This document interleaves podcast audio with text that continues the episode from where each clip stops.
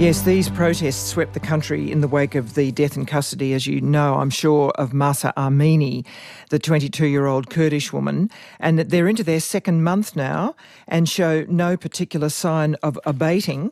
Um, What is, while it's clear that many Iranians have had enough of theocratic rule, questions do remain about whether these protests will escalate into a full-blown revolution. One of the keys to that question is the powerful military force that is the Revolutionary Guard Corps, which we just alluded to there in our conversation with Mick Ryan. Joining me now to discuss all this is Doctor Ali Vaez, Director of the Iran Project and Senior Advisor to uh, the group's President of the International Crisis Group.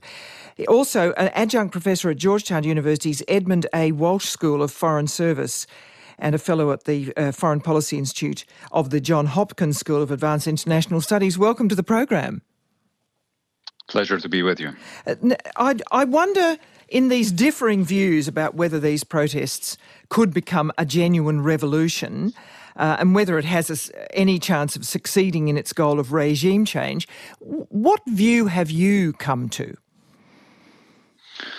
Look, the exact trajectory of social movements are inherently difficult to predict. Um, but uh, for any revolutionary movement to be successful, I think you need two elements. One is pressure from below, and without any doubt, Uh, there is a lot of discontent uh, within the Iranian society.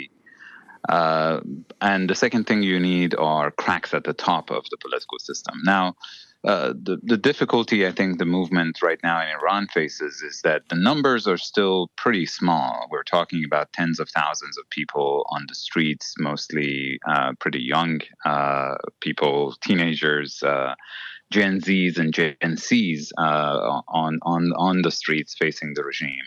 There's no leadership. Uh, there's very little coordination among them. And the other, on the other hand, you have a regime that has the will and a fearsome capacity for repression. Uh, there are no defections from the system. There are no cracks in the leadership's edifice.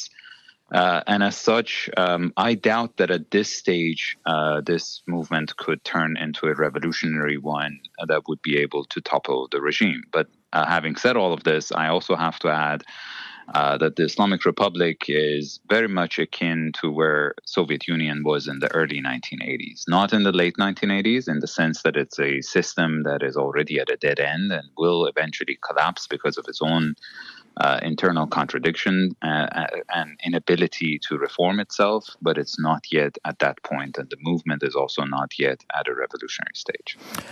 Um, more than it was, though, in the, la- the last, I mean, the, I mean, two sort of major eruptions in the last ten years.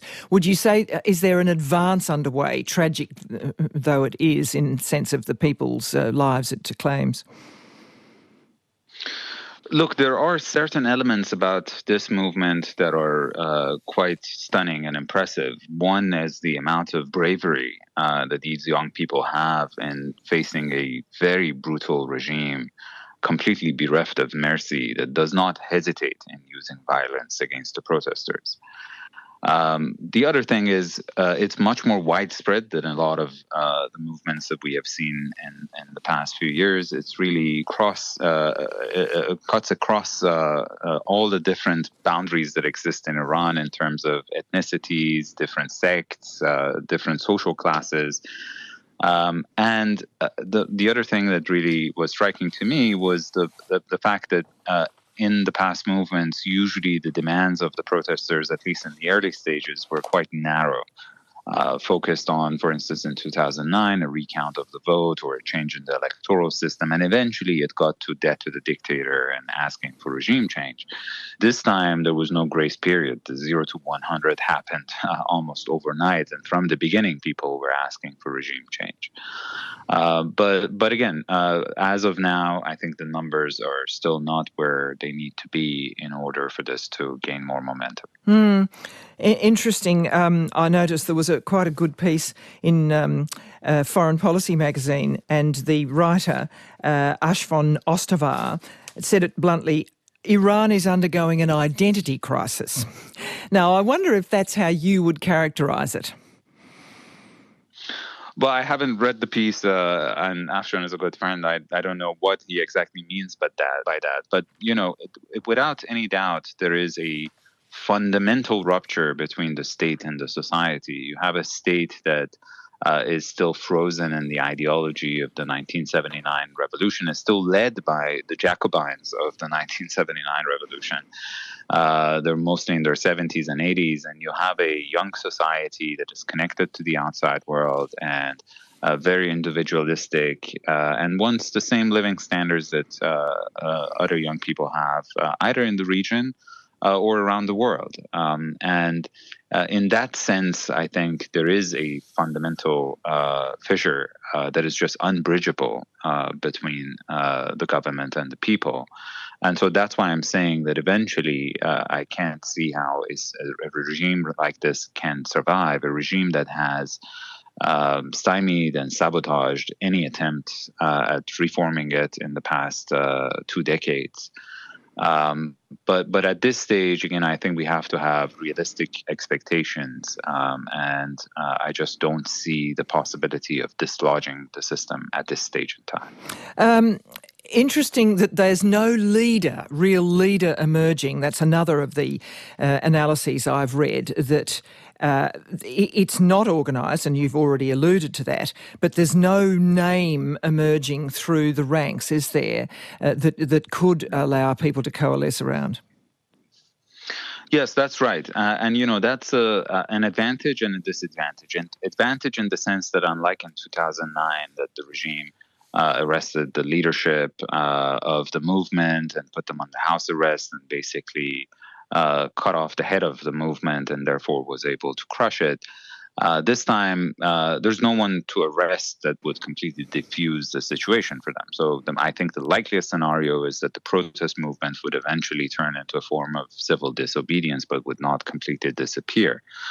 Uh, but it's also a disadvantage for, for the movement because uh, uh, there is uh, no coordination uh, and uh, no vision of a viable alternative to the Islamic Republic. I think if indeed there was Uh, a viable alternative, you would see probably a much larger group of people coming to the streets because the discontent uh, within the Iranian society is much broader uh, than the people who have now come to the streets. Mm. Now, the response by the regime is starting, well, it has been, but it looks like it's really gearing up, with estimates that over two hundred protesters have now been killed. And this is the Revolutionary Guards have been brought into it. And again, there's been very interesting writing about the Revolutionary Guards. Um, what is your sense of whether, I mean, is there any question that there is sort of their ranks are divided? There, there's some stories about their people being very, un, you know, some of the guards not being ready to go out and fire on young women. I mean, what's your sense of how strongly they'll hold together? Um, you know, again, at this stage, I have not seen any uh, significant defections from within the ranks of the security apparatus um, and also at the top of the political structure. Um, and this is a regime that has layers and layers of security forces that are designed for repression. Um, it has so far mostly deployed uh, the anti-riot police and some of its uh, uh, militia, Basij militia. It hasn't really deployed the I R G C oh, in great numbers. Right. Uh, and it still can't bring out the big guns. And uh, it, I, I don't think it has any limit in terms of the amount of bloodshed that it takes Uh, to maintain its grip on power. Um, because they've also got a lot of skin in the game, haven't they, in terms of the uh, money that, uh, I mean, they're, they're really involved in Iran's economy, aren't they, big time? Oh, absolutely. I mean, they they are the ones, that, the Revolutionary Guards right now is the main beneficiary of uh, sanctions uh, against Iran, because they're the ones who control smuggling, uh, have mm. monopolized trade channels. Uh, and uh, the status quo is highly beneficial to them. Um, but, you know, at the same time, the fact that uh, the opposition abroad and the diaspora have uh, created such a visceral environment, which to a great extent is understandable, but it has also blocked the possibility of defection, which is what you need in these kind of authoritarian states in order to bring them down. Uh, when people think, when uh, people who are currently serving the Islamic Republic think that they have nowhere to go, and if the regime collapses, it's basically puts them in, in, in an existential threat, uh, they will fight until the last uh, drop of blood. Um, and, and I think the fact that uh, also abroad, uh, in among the Iranian exile community, there is no leadership with a positive vision for the future of the country uh, is actually ser- serving the Islamic Republic, because um, they, uh, you know, there is basically no incentive in defecting. Oh, that's very interesting. Uh, um, can you see it sp- uh, springing up anywhere? Is there any sense that this... that there could be uh, breakthroughs here or not? I've not heard someone suggest that. It's hard to imagine uh, at this stage. I mean, this is a regime that has survived uh, previous uprisings. Uh, and uh, again, I think it probably, this one is another major crack, uh, but it's not going to bring it down. Uh, no, the but the role question, of the, the diaspora, I suppose, is what I mean. I haven't, uh, I haven't. The, the role of the diaspora also. I, I unfortunately, I don't see any possibility of a breakthrough. There are uh, individuals within the diaspora who have uh, the right credentials, but they have not been able to create an umbrella uh, that is broad enough uh, that could basically uh, bring the opposition together and offer a viable alternative to the Islamic Republic. Now, we did just talk in, in the interview before you um, about the role of the Iranians in the Ukra- on in Ukraine soil at the moment, mm-hmm. uh, which was, again, I think, surprised people generally, and the supply of um, the drone equipment and so on. Does that surprise you? Um, you know, this is the first time that Iran, uh, in its uh, modern history, uh, has been uh, an exporter of uh, weapons uh, to another major state, to another great power. Um, and so it is, in that sense, surprising.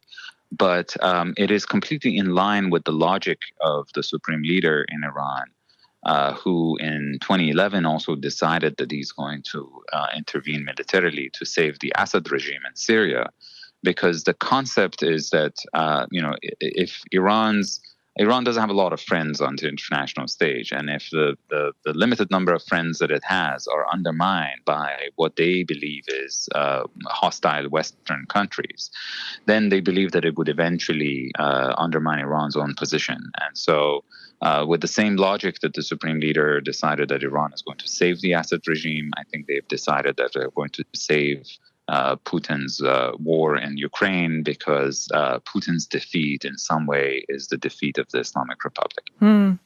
I mean, the West is now in a difficult position, arguably, in terms of how it should respond to these protests. If further sanctions are imposed, and we're going to talk about that later in the program, I suppose it risks playing into the anti-Western rhetoric as well as affecting people who are in the streets. But then then there's also the nuclear deal hanging over it, uh, over the question of, of the future. I presume negotiations cannot proceed while this situation of the Iranians supplying weaponry to the uh, Ukraine persists. Well, I think that is correct, but also Iranians uh, have very little interest in negotiating as long as there is domestic unrest, because uh, unrest because their perception is that if they deal with the West uh, under the current circumstances, it would be interpreted as a as a sign of weakness, and it would put push the West to ask for more concessions from Iran. And so they will only negotiate when uh, they've been able to put down the protests. Uh, the dilemma that the West will face is that it would then have to provide sanctions relief Uh, for a regime that is repressing his own people at home and also involved in aggression against the, the people of Ukraine.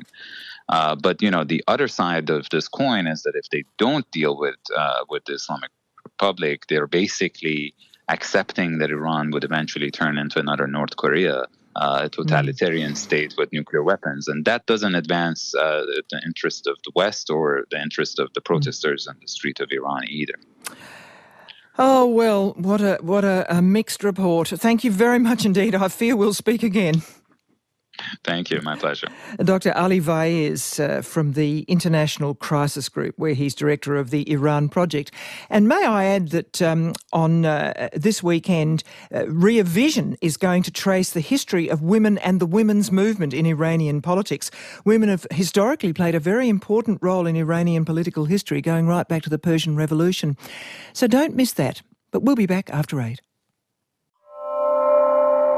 Find more great A B C R N stories that take you beyond the headlines on the A B C Listen app.